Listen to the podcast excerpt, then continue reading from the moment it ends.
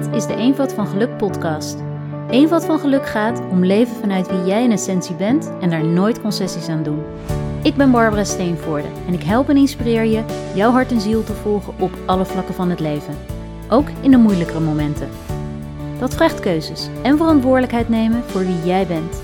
Alles voor die eenvoud van geluk en het leven naar de kern van wie wij zijn ontdek je in deze podcast.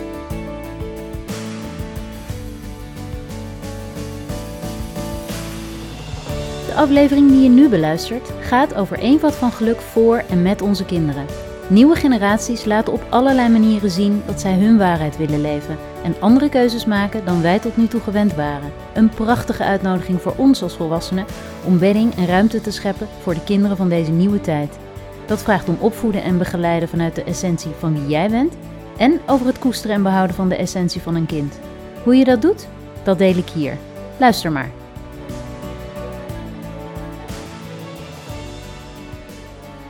Hi, van harte welkom en leuk dat je weer luistert. En wat meteen ook eigenlijk een uh, mooi bruggetje is naar het onderwerp van deze aflevering. Uh, namelijk, ze luisteren niet. Maar dan ook helemaal niet. Er is niet tot mijn kind door te dringen. Een thema wat interessant genoeg de laatste tijd, de laatste maanden, jaar misschien al wel, behoorlijk speelt. Bij de verschillende mensen die ik spreek.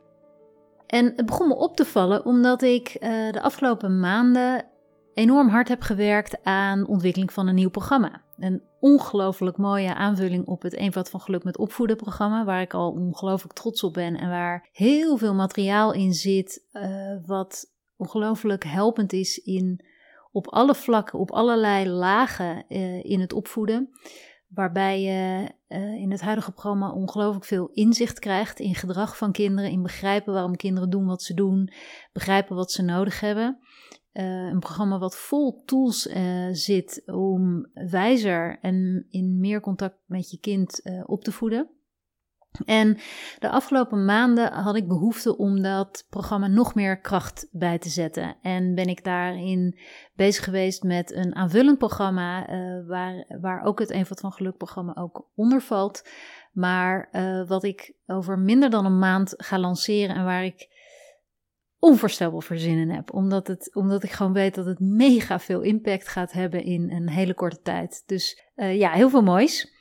Ik was daar dus mee bezig en terwijl ik daarmee bezig was, terwijl ik dat aan het ontwikkelen was, heb ik ook heel veel daarover al gedeeld. Maar ik ben ook vragen gaan stellen. En uh, in dat delen en in dat vragen stellen kwamen er ook ongelooflijk veel reacties. Over wat er zoal bij ouders speelt, uh, welke onderwerpen nou, waar ze tegenaan lopen in het opvoeden. En wat me heel erg opviel is dat heel veel ouders, een merendeel van de ouders, het uh, sprak over het niet luisteren van kinderen. En met niet luisteren bedoel ik dan ook echt de situaties, bedoel, bedoelden die ouders ook echt de situaties waarin kinderen volledig hun eigen gang gaan en waar niet meer tot toe uh, is door te dringen. Dus ik denk dan aan uh, de moeder die met mij deelde dat in het avondritueel hè, van in bad gaan en tanden poetsen en een verhaaltje lezen, dat kinderen als een bezetene door de gang rennen. Um, heeft ze het ene kind in bed, dan rent het andere kind uit bad, zeiknat. Uh, door de gang is alles kleddernat. Moet ze die zien te vangen, terwijl ze die gevangen heeft, is de andere alweer ontsnapt uit zijn bed. Nou, enzovoort, enzovoort.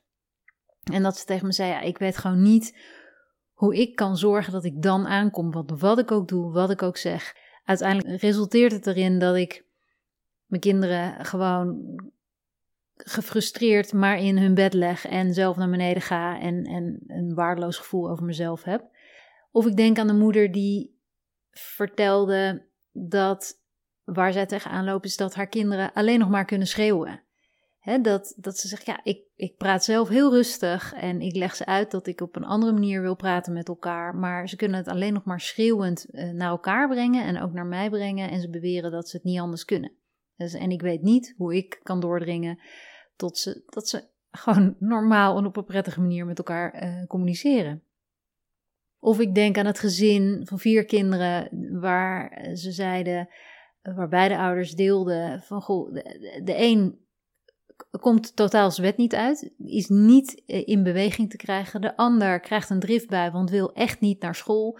De derde zit in een hoekje stil, onttrekt zich aan het hele gezelschap, uh, gaat ook niet eten, maar gaat op een iPad zitten. En, en nou, die, die iPad moet ik echt afpakken en verstoppen om te zorgen dat het kind op tijd in de auto gaat zitten. En het derde kind, dat is zo'n ga, die moet ik constant achter zijn broek aan zitten om te zorgen dat hij zijn spullen op tijd bij elkaar heeft, enzovoort, enzovoort. En ook die ouders zeiden van ja, wat we ook zeggen, we moeten sowieso op, op, in vier talen spreken. En wat we ook zeggen, het dringt niet door. Er is geen kind wat van zijn eigen pad afstapt en meehelpt. En uh, daardoor zijn we bijna elke dag te laat op school. Iedere ochtend denken we weer, nou, misschien gaat het nu toch lukken. En elke ochtend is het weer bal en lukt het uiteindelijk toch niet. Dus hoe kunnen wij tot onze kinderen doordringen? Nou, allemaal voorbeelden waar je natuurlijk de frustratie al wel in voelt. Hè? En waarin je eigenlijk, als je je een beetje verdiept in zo'n situatie, wat ik ook altijd doe, want ik, ik zie dat dan eigenlijk ook altijd voor me als een film. Dat is ook hoe ik werk. Als iemand met mij een situatie deelt of mij een vraag stelt of mijn hulp vraagt, dan, dan verdiep ik me in de situatie. Dan zie ik het als een film voor me en dan zie ik ook het kind voor me. En dan leef ik me in waarom een kind zo doet. En dat is ook, denk ik, waarom ik heel goed ben in ouders heel erg ja, in een, in een uh, online programma toch maatwerk te leveren. Doordat ik me toch ga verdiepen en kan afstemmen op wat er bij zo'n kind gebeurt. En ik kan ook heel goed afstemmen op de ouders en voelen hoe frustrerend dit is. En dat ouders echt uh, de beste wil hebben, maar gewoon niet weten wat de beste manier is. En dat is waarom ik dacht, nou, ik zie dat dat dus echt een rode draad is in veel reacties die ik krijg. En ik heb daar natuurlijk al, als je eh, Instagram en Facebook uh, ook voorbij hebt zien komen in mijn nieuwsbrief, heb ik daar al eerder over gedeeld. Uh, maar ik dacht, waarom niet ook even een podcastaflevering erover? Kans is overigens groot dat dit er een van twee wordt. Ga er eigenlijk maar van uit, want ik merk dat niet luisteren voor mij al zoveel lagen heeft. Hè. Ik zei het net al, ik verdiep me in ouders, ik verdiep me in het perspectief van het kind. En daarin zie ik zoveel. Ik zie wat er in ouders uh, aan, de, aan de orde kan zijn, waardoor een kind niet naar hen luistert. Ik zie wat er in een kind gebeurt. En ik zie ook heel veel in wat we in opvoeden gewoon anders kunnen doen.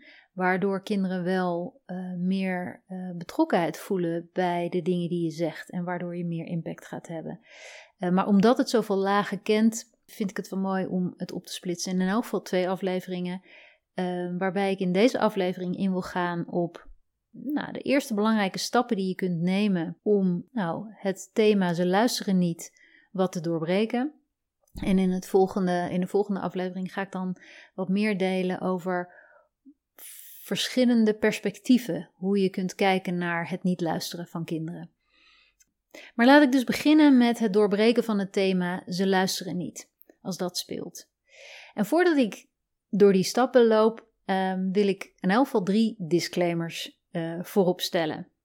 En disclaimer 1 is: de mijne ook niet. Ook mijn kinderen, maak je geen illusies, ook mijn kinderen luisteren niet of hebben zeer geregeld niet geluisterd. Disclaimer 2 is: dat hoeven ze ook niet, wat mij betreft. En dat klinkt natuurlijk een beetje gek, van iemand die beweert dat ze je nu in deze podcast aflevering gaat helpen met kinderen die luisteren. Um, maar daarvoor ja, maak ik heel bewust natuurlijk deze disclaimer. Want natuurlijk hebben wij als ouders een zekere mate van autoriteit. En die is ook belangrijk. Dat is ook wat goed is voor kinderen. Hè? Eh, om kinderen veilig te houden. Want bij gevaar hebben we onze autoriteit in te zetten. Uh, maar ook als het gaat om gezondheid of andere dingen die kinderen zelf niet kunnen overzien, dan is het heel belangrijk dat wij vanuit onze ouderlijke autoriteit uh, kunnen ingrijpen of kunnen zeggen wat we verwachten en hoe we het, hoe we het willen. Tegelijk geloof ik heel erg in vrijheid. Sowieso een van mijn kernwaarden. En het is ook hoe ik kijk naar alle relaties die ik heb. Als het gaat om mijn vrienden, als het gaat om mijn uh, partner, als het gaat om mijn kinderen zeker, geef ik ook heel veel vrijheid. Maar met die vrijheid komt ook verantwoordelijkheid. En zelfs hele jonge kinderen kun je al verantwoordelijkheid geven. Dat is ook twee van de belangrijkste pijlers, denk ik wel, van uh, een van geluk met opvoeden, namelijk die vrijheid, het, het uitgangspunt van vrijheid en het geven van verantwoordelijkheid en ruimte aan kinderen om hun eigen keuzes te maken. Want als ik jou vraag, en dat vraag ik eigenlijk bijna altijd aan ouders met wie ik ga werken, uh, als ik vraag van goh, wat wil je uiteindelijk dat jouw opvoeding heeft uh, bijgedragen aan de volwassen versie van jouw kind? Dus hoe wil je dat jouw kind later is? Dan um, zeggen ouders vaak van nou, ik, ik hoop dat ik mijn kinderen help om uiteindelijk zelf te kunnen nadenken. Hè? Dat ze zelfvertrouwen hebben, dat ze zelfliefde ervaren, dat ze zelfredzaam zijn.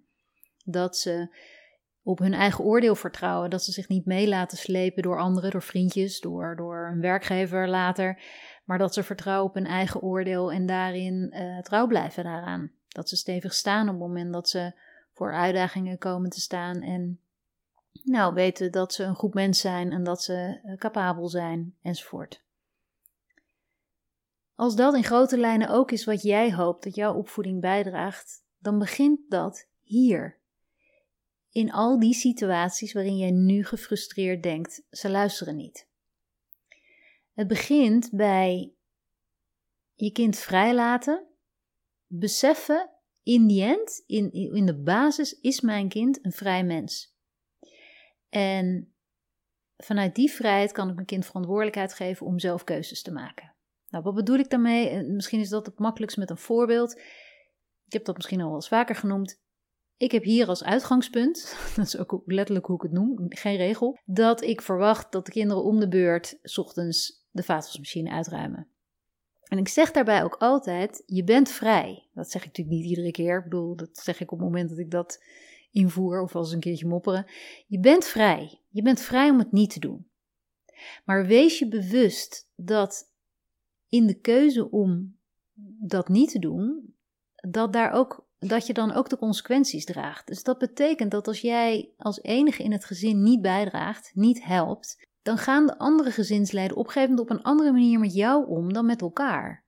En voor mij persoonlijk betekent het dan dat als ik moet kiezen tussen de een naar voetbal brengen en de ander naar, uh, weet ik veel, naar tennis brengen, ja, dan kies ik voor degene die mij ook helpt.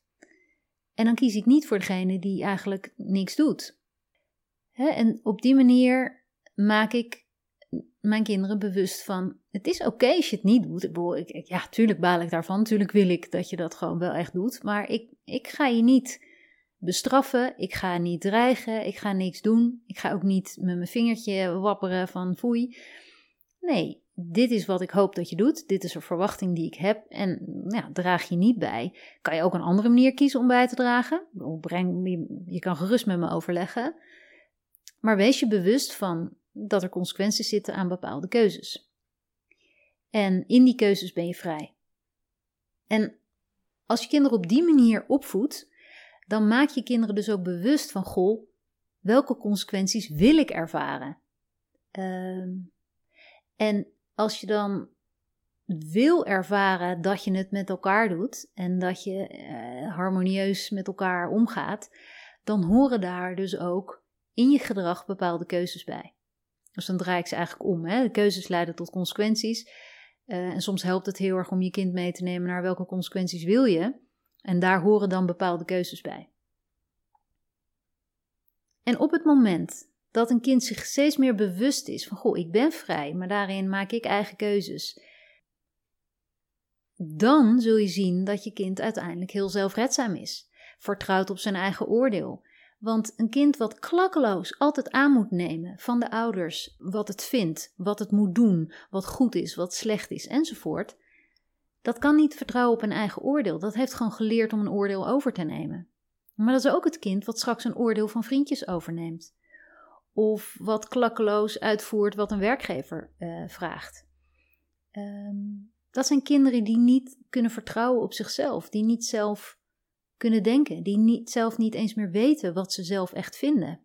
En ik kan je in alle eerlijkheid zeggen, dat is niet extreem ongebruikelijk. Ik heb heel veel volwassen cliënten bij wie ik zie dat ze eigenlijk van jongs af aan hebben geleerd om te luisteren naar wat de ouders vinden. Dat goed is, dat moet gebeuren, hoe het netjes is, wat hoort, wat het, wat het leukste is, wat het lekkerste is. Wat eh, volwassen mensen die vandaag de dag het heel lastig vinden om bij zichzelf te raden te gaan: wat vind ik eigenlijk? En wat kan ik eigenlijk? Nou, als dat niet is hoe jij je kind het later gunt, dan raad ik je aan om ze inderdaad vrij te laten en bewust te maken van hun eigen keuzes en de consequenties te dragen. En in dat opzicht bedoel ik dus ook de disclaimer: ze hoeven van mij ook niet te luisteren. En eigenlijk in het verlengde daarvan, disclaimer 3, dat wil je dus ook eigenlijk niet, want wat je wil is dat je uiteindelijk je kinderen helpt om um, stevig te staan in het leven, zelfvertrouwen te hebben, de boel helder te hebben voor zichzelf, wat ze wel en niet belangrijk vinden.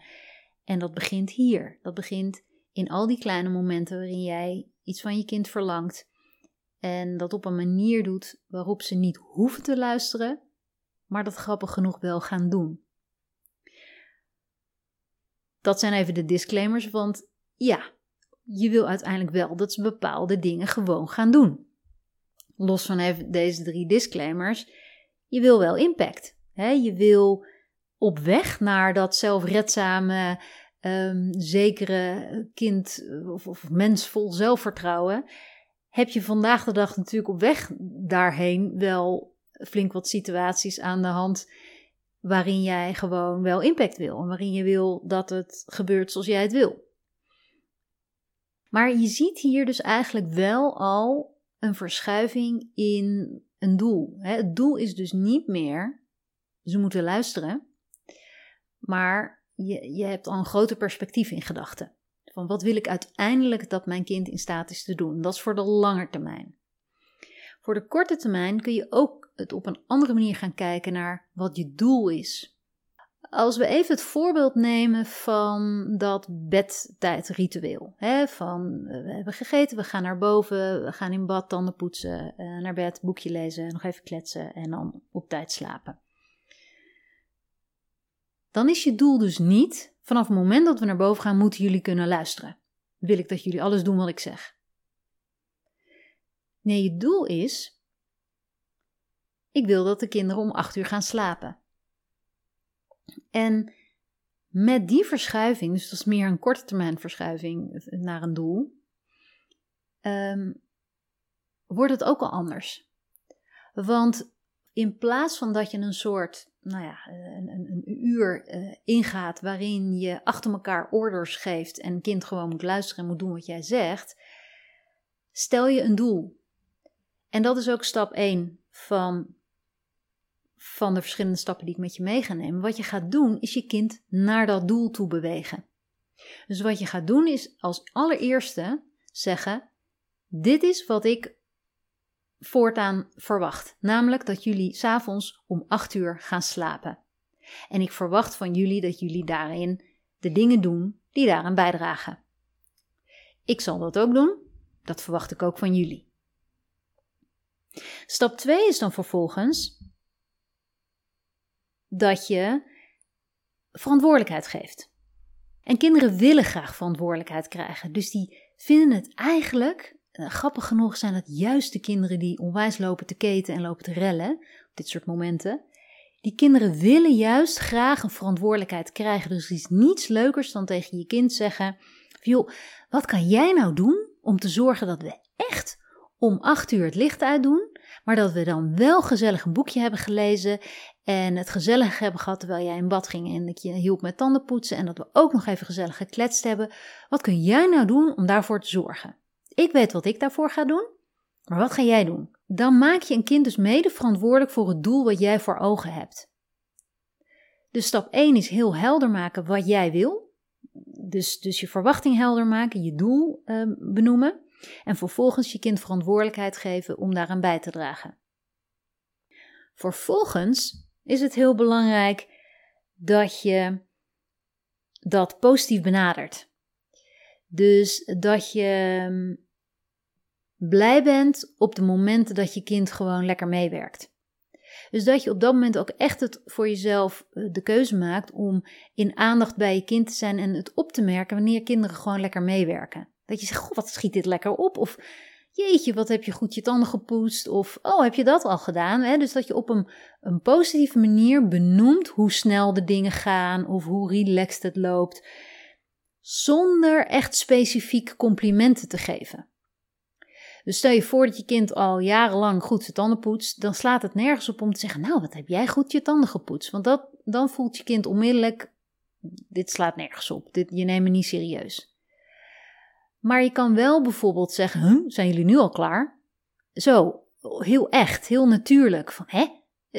Heb je dat al gedaan? Oh, nou, dat is relaxed. Dan kunnen we meteen bla bla. Dus op een oprechte manier je blijdschap tonen, positiviteit tonen, uh, het gezellig maken. Dus zorg ook dat jij met volle aandacht erbij bent.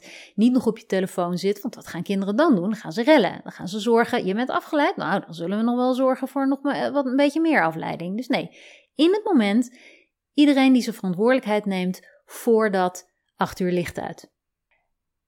Dat betekent ook, positief eh, benaderen, betekent ook dat je heel luchtig doet over alles wat niet uh, bijdraagt.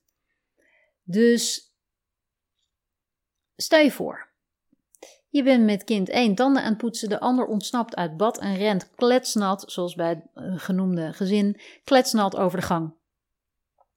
Dan kan je zeggen, kan je gewoon een soort verbaasd omkijken en denken, hé, hey, nou dat is wonderlijk. Ik wist helemaal niet dat jij er tijd voor had. Nou, hier beneden ligt een dweil. Die zal, ja, die zal ik nu wel even pakken, want jij bent nat. Maar dan geef ik je die dweil en dan moet je maar even dweilen. Ja, het is... Nou ja, en dan ga je gewoon weer door. Dus je doet een soort van verbaasd over het feit dat je kind keuzes maakt die niet echt bijdragen aan een bedritueel waarin we gezellig voorlezen en kletsen en om acht uur het licht uit doen. Dus je gaat daar niet Oh, bestraffend over doen. Je gaat niet zeggen, nou schiet nou eens op met dat tandenpoetsen. Je gaat niet uh, op geen enkele manier moeilijk doen of mopperig doen over dat wat niet opschiet. Maar je doet een soort van verbaasd. Want jij gaat er gewoon vanuit dat zij bijdragen. En dan kom ik op uh, punt 4. Behandel je kind alsof het al zo is als je wil. Dus je gaat er gewoon vanuit dat je kind net als jij, alles doet om om acht uur uh, het licht uit te kunnen doen. En terwijl hij ook nog met mama of papa een boekje heeft gelezen en heeft gekletst. Dus behandel je kind alsof het een kind is wat ontzettend meewerkt, dat uh, lekker opschiet, dat oplet enzovoort. Want dan gaat je kind zich daar ook steeds meer naar gedragen. In mijn programma en in, in een, misschien een andere uh, setting ga ik daar vaak wat dieper op in. Op behandel je kind alsof het al zo is. Maar er zit heel veel kracht in die benadering. In dat je er gewoon van uitgaat dat je kind al is wat je wil dat het is. Nou, en tot slot betekent het ook dat je consequent consequenties laat ervaren. Dat betekent dus ook dat de kans is groot dat als jij deze stappen hebt doorlopen, dat de eerste paar keren je kinderen echt nog niet meteen meewerken. Dat die kinderen die normaal gesproken over die gang rennen, dat nu weer gaan doen. En dan is het heel belangrijk dat jij op het moment dat het acht uur is, niet zegt, nou ja, hè verdorie, vervelend uh, dat, jullie, uh, dat, dat het zo moest gaan, maar dan doen we nog even snel een verhaaltje, dat je om kwart over acht pas vertrekt. Nee, het is acht uur en dan zeg je gewoon ook weer heel luchtig: Jeetje, wat jammer. Ik had het zo gezellig gevonden om nog even te kletsen met je. En nog even te horen. En om nog even lekker rustig een boekje te lezen met z'n tweetjes. Nou, super balen. Laten we het morgen weer proberen. En dat blijf je dus doen. Dus je blijft uh, laten merken hoe fijn je bepaalde dingen vindt die werken. En je meer laat merken hoe je het oprecht jammer vindt als bepaalde dingen niet gelukt zijn, maar je houdt je wel aan de consequentie. Dus de kans is natuurlijk groot dat je kind gaat huilen dan. Hè? Of gaat jammeren van nee mama, nee maar wacht, wacht, wacht, wacht. Nee, alsjeblieft nog een verhaaltje. En ik zal morgen echt heel snel opschieten. Maar laat nog één verhaaltje of één ding, een kort boekje, bla bla. Dan raad ik meestal aan de allereerste keer dat je consequent gaat zijn. Om dan te zeggen oké, dit was nog even de biotex. Hè? Ik heb het nog even in de week gezet. Dit was de eerste keer dat ik deze aanpak ging kiezen. Dus wees gewaarschuwd. Deze keer zal ik nog voorlezen. Maar morgen is dat echt klaar. Dus morgen ga ik me er echt aan houden. Want jullie moesten misschien nog wennen aan dat ik me hier aan ging houden. Dus dat snap ik nog wel. Morgen ga ik me er echt aan houden. Dus één keer nog. Niet nog twee, drie, vier, vijf keer. Ook niet één keer nog, dan drie dagen consequent en dan weer een dag. Nou ja, vooruit. We doen het nog wel even. Nee. De allereerste keer kan je nog even de biotekst doen. Kan je het nog één keer uh, toestaan dat je nog even een kort verhaaltje leest. Maar alle andere keren daarna zeg je nee. Je weet wat mijn doel is, je weet wat de verwachting is. Het is mijn verantwoordelijkheid om jullie voldoende nachtrust te geven. Dat is weer autoriteit. En vanuit die autoriteit, hè, vanuit mijn moeder zijn of mijn vader zijn, vind ik het belangrijk dat jullie op tijd slapen. Dus nee, we gaan geen boekje meer lezen. Doe je best om het volgende keer uh, op te laten schieten. Je gaat merken dat kinderen, wanneer ze echt die verantwoordelijkheid krijgen, die medeverantwoordelijkheid eigenlijk, als ze die echt krijgen en dat je echt de consequenties uh, laat merken, dat ze zich veel meer inzetten voor dat eindresultaat. Want ze willen graag contact. Ze willen met jou zijn. Ze willen graag een boekje lezen. Er is geen kind wat voor zijn lol vervelend doet. Als het dat doet, dan is er altijd een reden voor. Of omdat ze op die manier de meeste aandacht krijgen, of omdat ze denken dat dit leuker is. Maar op het moment dat ze gaan merken hoe fijn het is om in alle rust naar bed te gaan en met jou contact te hebben en met jou dat momentje samen te hebben. En als ze gaan merken hoe jammer het is als ze dat momentje niet hebben, dan zullen ze bereid zijn om bepaalde keuzes te maken die passen bij het scenario wat wij, dat jij in je hoofd had. Weet je, dit bedritueel is maar een voorbeeld van honderden situaties waarin je kunt werken met wat wil ik dat er gebeurt. Het gaat er me niet om dat mijn kinderen luisteren, maar ik ga ze een verantwoordelijkheid geven. Wat wil ik? Ik ga ze die verantwoordelijkheid geven. Ik ben, blijf zelf positief. Ik behandel ze alsof ze al helemaal doen wat ik hoop dat ze doen. En je gaat ze vanuit die verantwoordelijkheid bewust maken van hun keuzes en van de consequenties van hun keuzes. Dus als ze dan helemaal balen omdat jij al uh, twee avonden niet hebt voorgelezen, dan zeg je: Lieve schat, daar baal ik ook van. Maar kies dan wat anders te doen.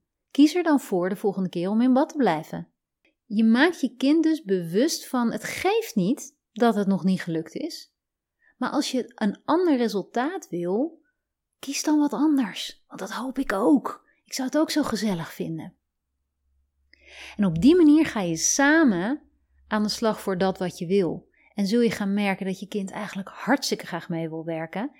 En eigenlijk nog meer kan leunen bij jou en nog, zich nog veiliger en fijner voelt bij jou, omdat hij voelt, jij staat stevig.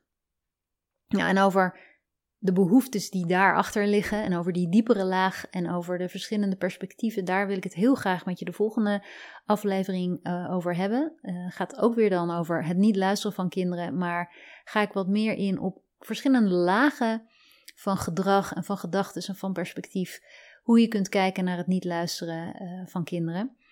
Maar probeer je in elk geval de komende tijd is te oefenen als je zin hebt met deze manier. Um, wees je bewust wat de kracht is van vrijheid en van keuzes. En wees je bewust dat jouw hoogste goed niet is dat ze zo braaf luisteren en klakkeloos doen wat jij zegt, maar wat voor mens je uiteindelijk wil dat ze worden. En werk met die vijf stappen. Nog één keer. Verwachting, je doel helder maken, verantwoordelijkheid geven, positief benaderen, Behandel je kind alsof het al zo is. En wees consequent met consequenties. Nog heel even tot slot over dat nieuwe programma waar ik het aan het begin over had. Wil jij daarbij zijn? Wil je er als eerste bij zijn? En wil jij, net als alle nieuwsbrieflezers, voorrang op dit programma? En bij die voorrang hoort een hele mooie, interessante korting. Zorg dan dat je op de wachtlijst komt. En hoe kom je op de wachtlijst? Door mij een uh, DM te sturen of een mailtje of een appje, eh, op welke manier je me maar eh, wil bereiken. Stuur wachtlijst en ik zorg dat je op de wachtlijst komt en net als alle nieuwsbrieflezers als eerste geïnformeerd wordt over jouw kans om op dit ongelooflijk gave programma in te stappen. En in dat programma gaan we zeker ook uh, onderwerpen als dit bespreken. ga ik op allerlei manieren live in op hele uh, concrete situaties waar jij mee worstelt en uh, waar jij zin hebt om het leuker en makkelijker te gaan doen. En dus DM of stuur mij op welke manier dan ook het woord wachtlijst en ik zorg dat je op die wachtlijst komt en als eerste geïnformeerd bent. En heel snel meer. En bij deze tot de volgende aflevering over Ze luisteren niet. En voor nu een hele fijne dag en tot de volgende. Dag!